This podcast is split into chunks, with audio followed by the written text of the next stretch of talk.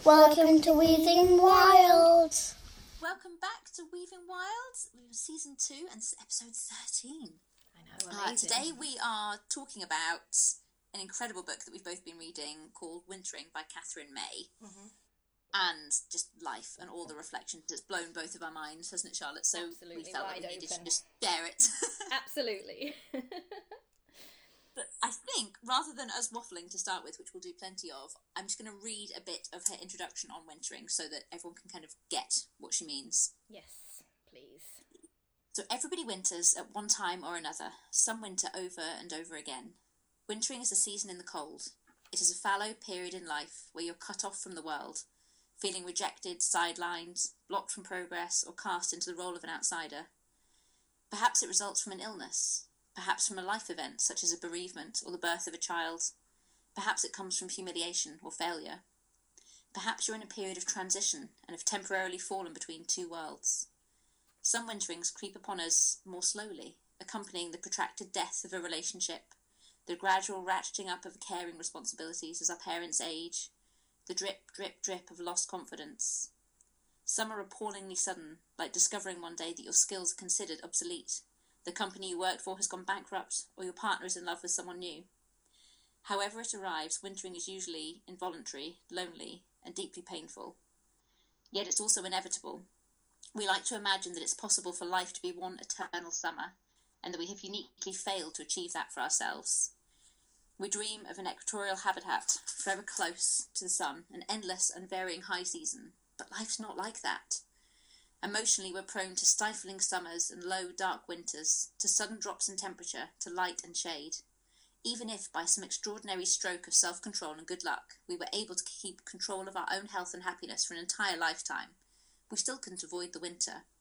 Our parents would age and die, our friends would undertake minor acts of betrayal, the machinations of the world would eventually weigh against us. Somewhere along the line, we would screw up. Winter would quietly roll in. Ah. Oh my goodness. I'm just going to, if you don't mind, Gemma, just carry on that next paragraph because it really resonated with me. Yeah, I I know. It's better to stop because it's so good. We, we may we may just read the whole book. we may just read the whole book, but literally this this next bit as well, so concise and amazing. She writes, "I learned to winter young. As one of the many girls of my age whose autism went undiagnosed, I spent a childhood permanently out in the cold. At 17, I was hit with a bout of depression so hard that it immobilized me for months, and I was convinced that I would not survive it. I was convinced that I didn't want to. But somewhere there in the depths, I found the seed of a will to live, and its tenacity surprised me.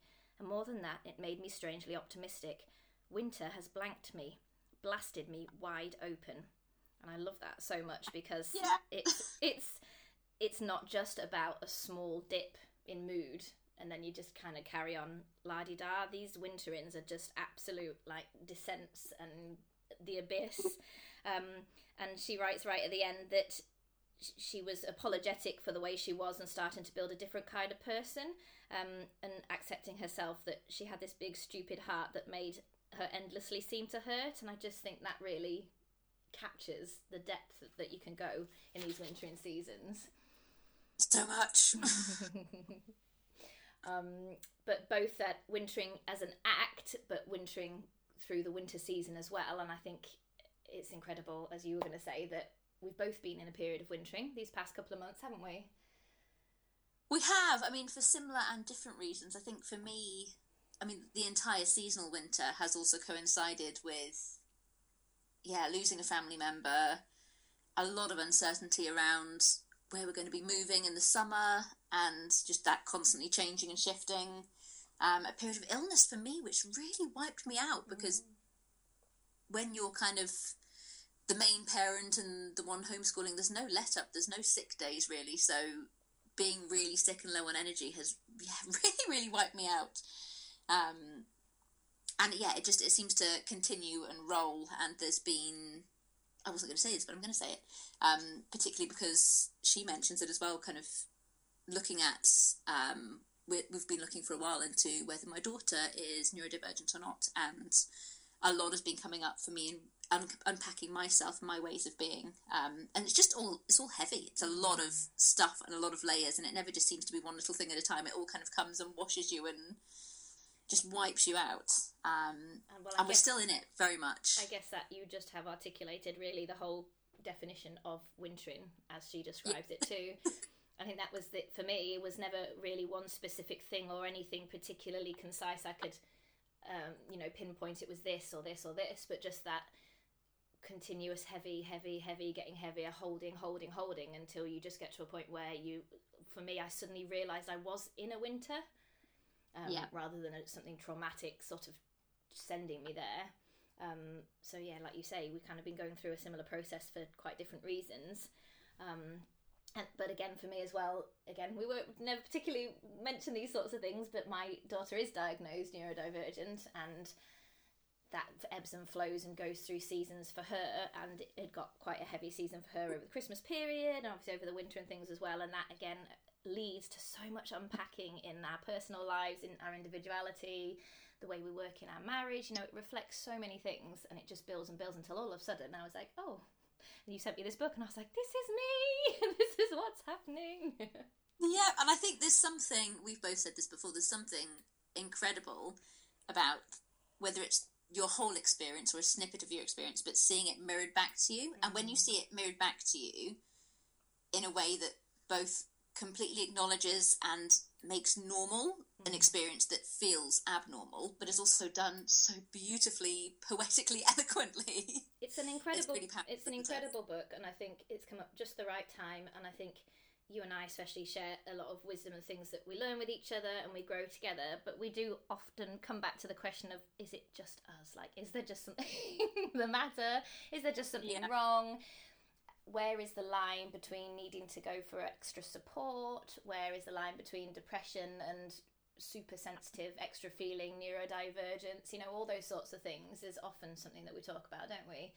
And this book came at a time very much to just say, oh my goodness, you know, the biggest takeaway I've got from it is that we, people who think very deeply, who can often feel quite lost and disconnected, but also so aware and sensitive and in tune with the world, that we're not alone, that it's not abnormal, that we don't need to just, to just as the first course of action run to get the, you know, a happy pill or whatever else, and that depression is for many of us quite natural, human, cyclical, it ebbs and flows, and it, that it, it, it in itself is just a real flow of energy, a life force in itself, that we actually just need deep rest and assimilation and to re- relearn to listen in a world that just doesn't support that in any way anymore. Um, it, yeah, it's really normalised actually that these feelings and these depths aren't something necessarily to fear or run immediately for something external to fix that. Yeah, and it's that shift of perception, isn't it? I think rather than being like, oh, this is the depths of something to be feared and to try and quickly get through and kind of the middle of winter to put the sparkly lights out, the sitting with it, but acknowledging that even when you're lost in the depths of the hardness, knowing that spring's going to come back round again, but also not wishing to be at spring already. Um, I'm going to have to read another bit of hers because every time I say it, I'm like, she says it better than we do, but she needs to read another. she does. Um, I'm, I'm just going to read a bit. Um, we're not raised to recognise wintering or to acknowledge its inevitability. Instead, we tend to see it as a humiliation, something that should be hidden from view, lest we shock the world too greatly. We put on a brave public face and grieve privately. We pretend not to see each other's pain. We treat each wintering as an embarrassing anomaly that should be hidden or ignored.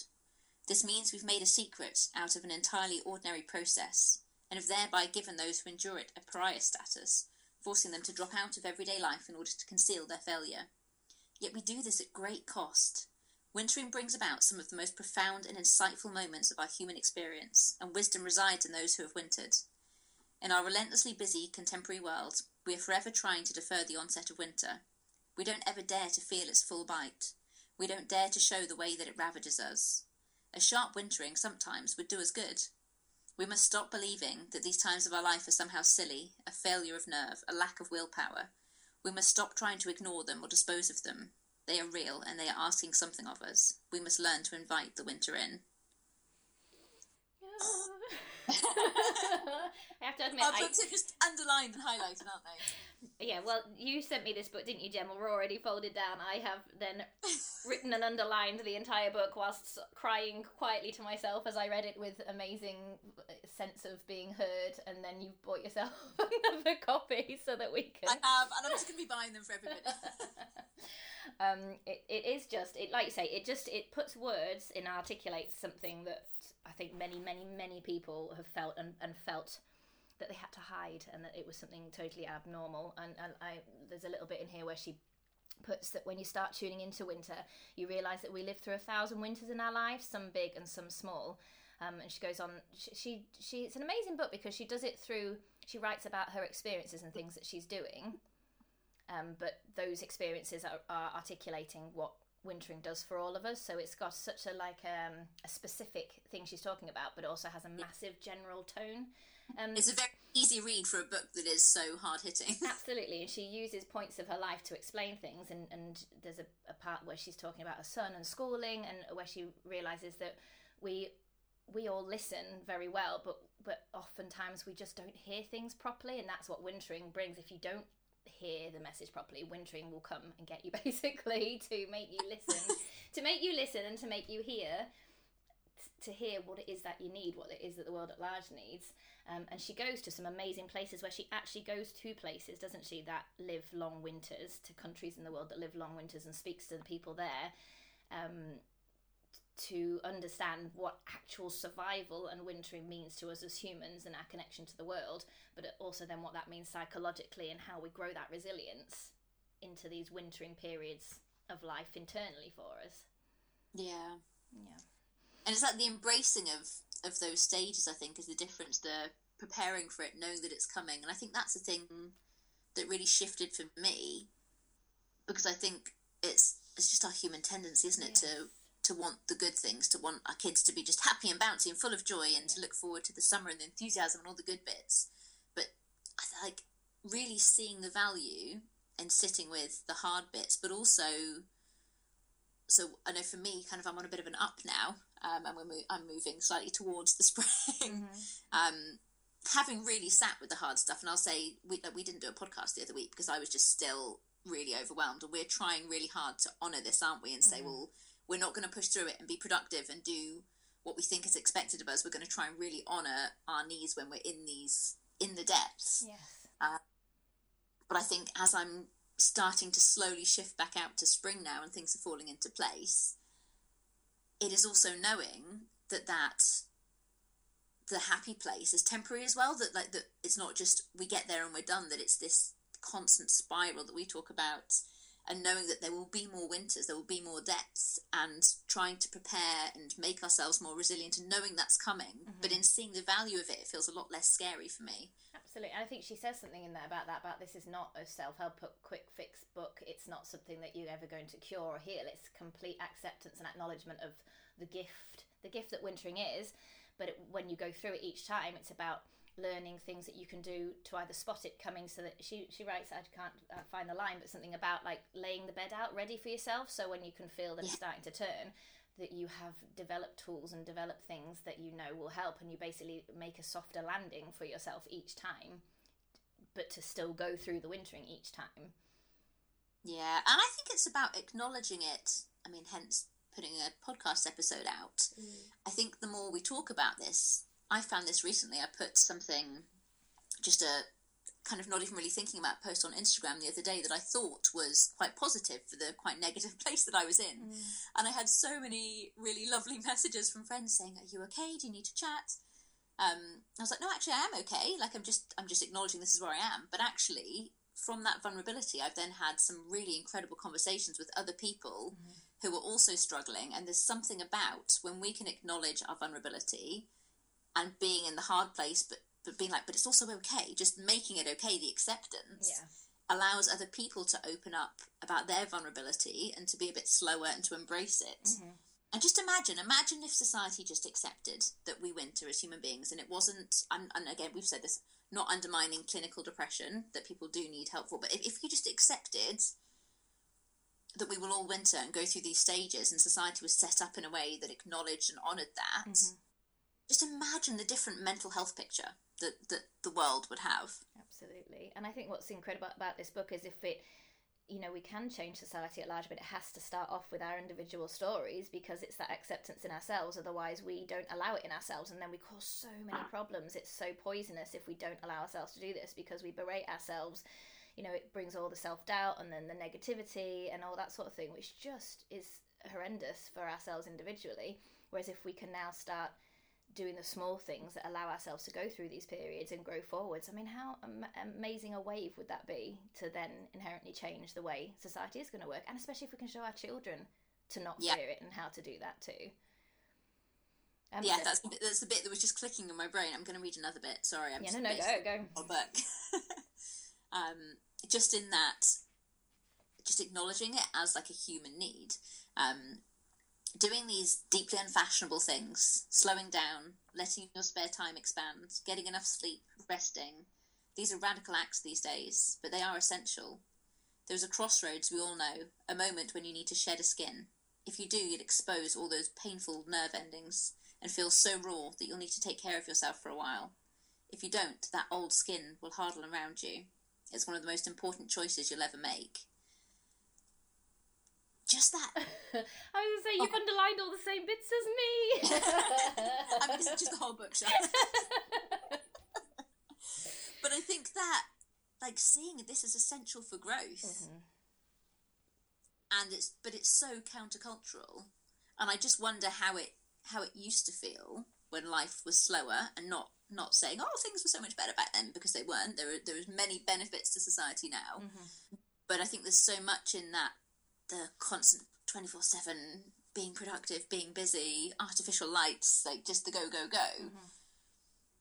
and actually saying no like it- it- it's it's a rebellion it's saying no human beings need this and they need to that shedding of the skin Yeah. being essential for growth and i just think gosh we get that so wrong and we push through it and we ignore the winters and actually how much growth is that inhibiting I think that's the whole point. I mean, we, we often sort of speak to each other about, oh, is it really naive? And we have this maybe romantic vision of bringing back the village and, and that sort of thing. And, and almost feel like if we're looking back and trying to remember things, that we're sort of negating the positives that a modern society has brought. But actually, isn't it really about sharing these stories, talking about it like this? Because we can build something actually brand new that takes all of that wisdom and knowledge and actually the way humans are supposed to work biologically and cy- cyclic, cyclically, cyclically, um, and marry it to the positives and the, the the things that we have got that are that are privileged or that are amazing in our modern society, and creating actually a, a newer version that holistically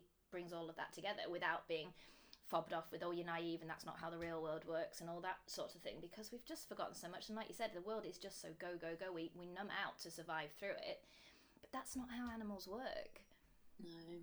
Um, so yeah it's it's a big a big topic but i think a lot of that is is learning through lost rituals. She does a whole section about lost rituals and rhythms and how they help us stay connected to ourselves. There's a quote here i just wanted to read from. Um, that rituals and rhythms if we can start bringing them into our modern lives that they open up a space in which to host thoughts this is her writing here host thoughts that i would otherwise find silly or ridiculous that voiceless awe at the passing of time the way everything changes the way everything stays the same the way those things are bigger than i am and more than i can hold more than any other season, winter requires a kind of metronome that ticks away its darkest beats, giving us a melody to follow into spring.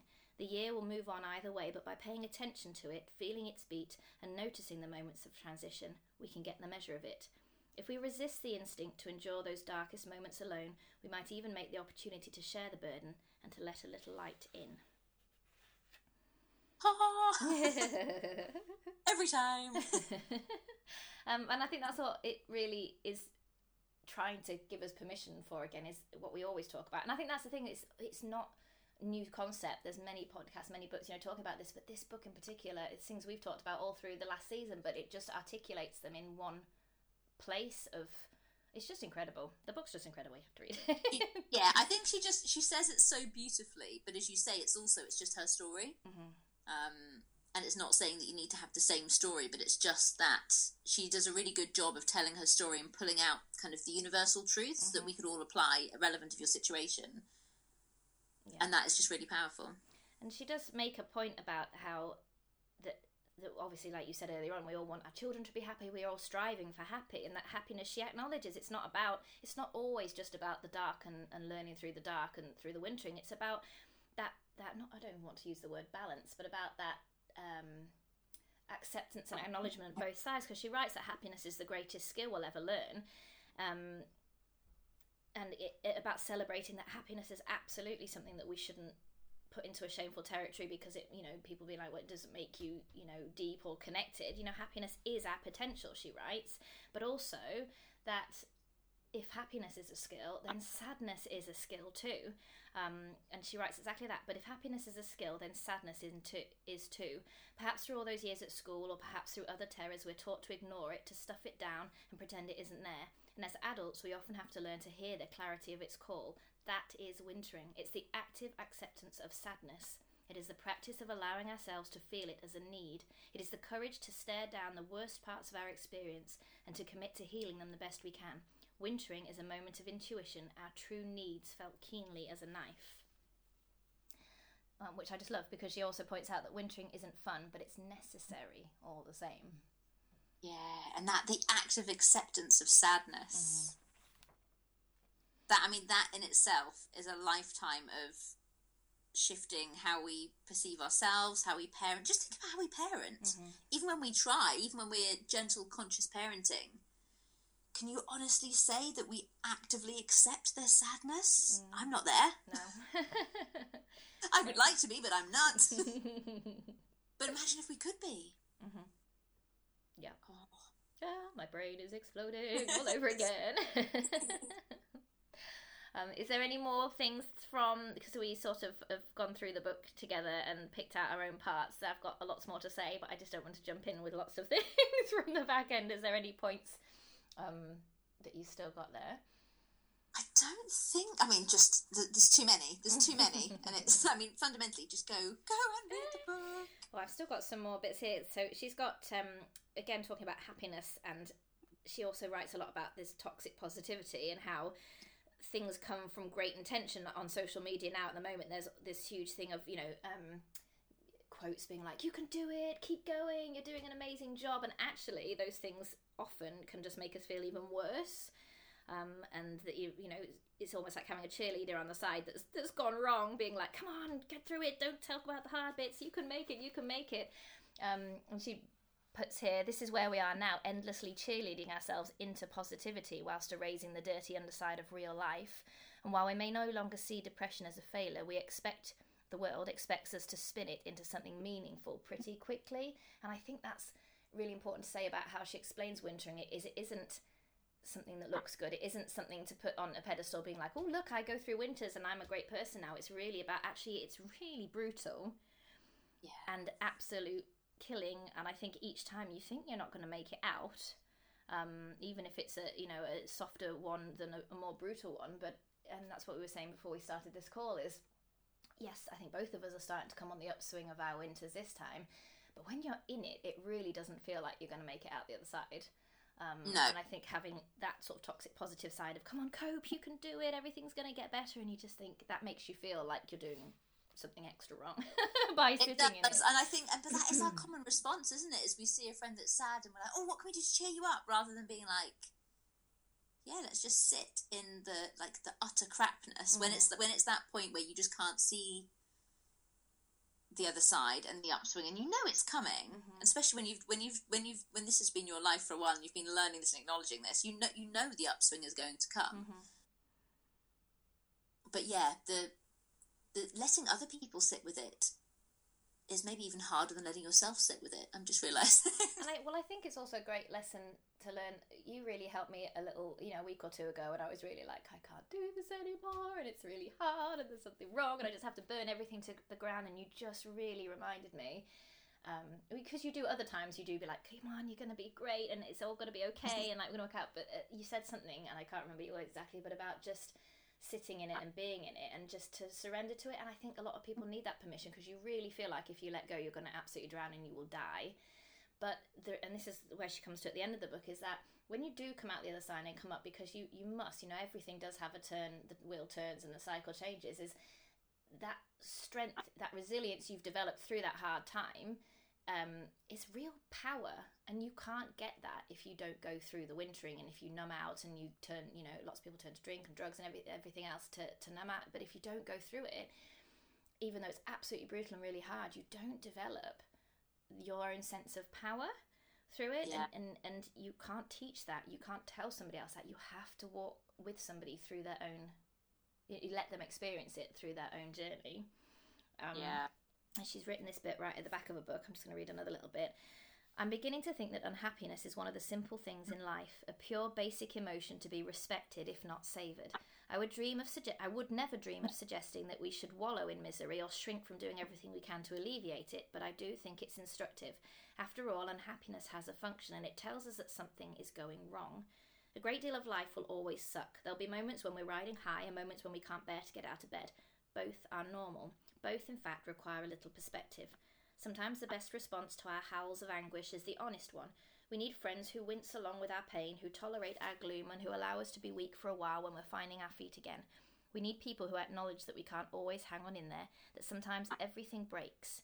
Short of that, we need to perform those functions for ourselves, to give ourselves a break when we need it, and to be kind, to find our own grit in our own time. Yeah.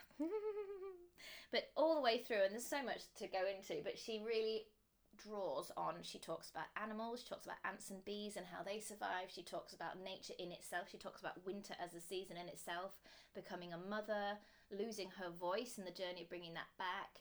Um, lots of stuff to do with her children and school, and how ultimately, even now, writing the book, she's not healed, will never be healed, but continuously spiraling up and down, um, you know, and kind of wintering on repeat. But it's really amazing how she keeps bringing she goes really into the psyche and into it internally but then keeps bringing us back to how it is our connection to the world and our connection to other animals um, and things like that and how we can take so many lessons. And right at the end she writes at its base this is not a book about beauty but about reality. It's about noticing what's going on and living it. That's what the natural world does. It carries on surviving. Sometimes it flourishes lays on fat garlands itself in leaves makes abundant honey and sometimes it pares back to the very basics of existence in order to keep living. It doesn't do this once, resentfully, assuming that one day it will get things right and everything will smooth out. It winters in cycles again and again, forever and ever. For plants and animals, winter is part of the job, and the same is true for humans. So, yeah. It's, yeah. It's the, we may have to do a second one because I still lots of. I was going to say the stuff about losing her voice, the depth of that, but as you say, it's incredible because it is the depths of the psyche and archetypes and all the all the heavy stuff, but also it's mm. super grounded. Mm. Yeah, it really is. And she Yeah. talks about meeting people who live with animals and studies animals, and how very similar to Glennon Doyle's message in her Untamed book about how humanity's sort of lost its raw edge and it's been bred out of us, and what that means. You know how, how winter as a season itself is a is a crossing point between mundane and magical, and it's you know all those hidden moments and how it's full of fleeting invitations to see the magic in the ordinary. There's so much about it in there. Um, and I think the last thing I, I'd written down that I wanted to say was that the truth of wintering is that you'll find wisdom in every single winter. And once it's over, she writes that it's our responsibility to pass it on. And in return, it's our responsibility to listen to those who've wintered before us and that, that it's an exchange of gift for everything that we've learned to tell the story and pass that on for those going through wintering as kind of signposts, but also to keep our ears open to those that have gone before and listen just learn to listen even more. Listen and speak our truth. It's always the same message. It's the same message. You just articulate it so beautifully. yeah articulated in a different way with a different story that just brings it home over and over again. It's incredible. It is. Go read the book. go read the book. Absolutely. And we'll be back next time. We have a little uh, exciting giveaway uh, that will pop up on social media to go alongside this podcast um, so if you head over there on social media it will all be there ready to see We will, and we will be back soon. see you soon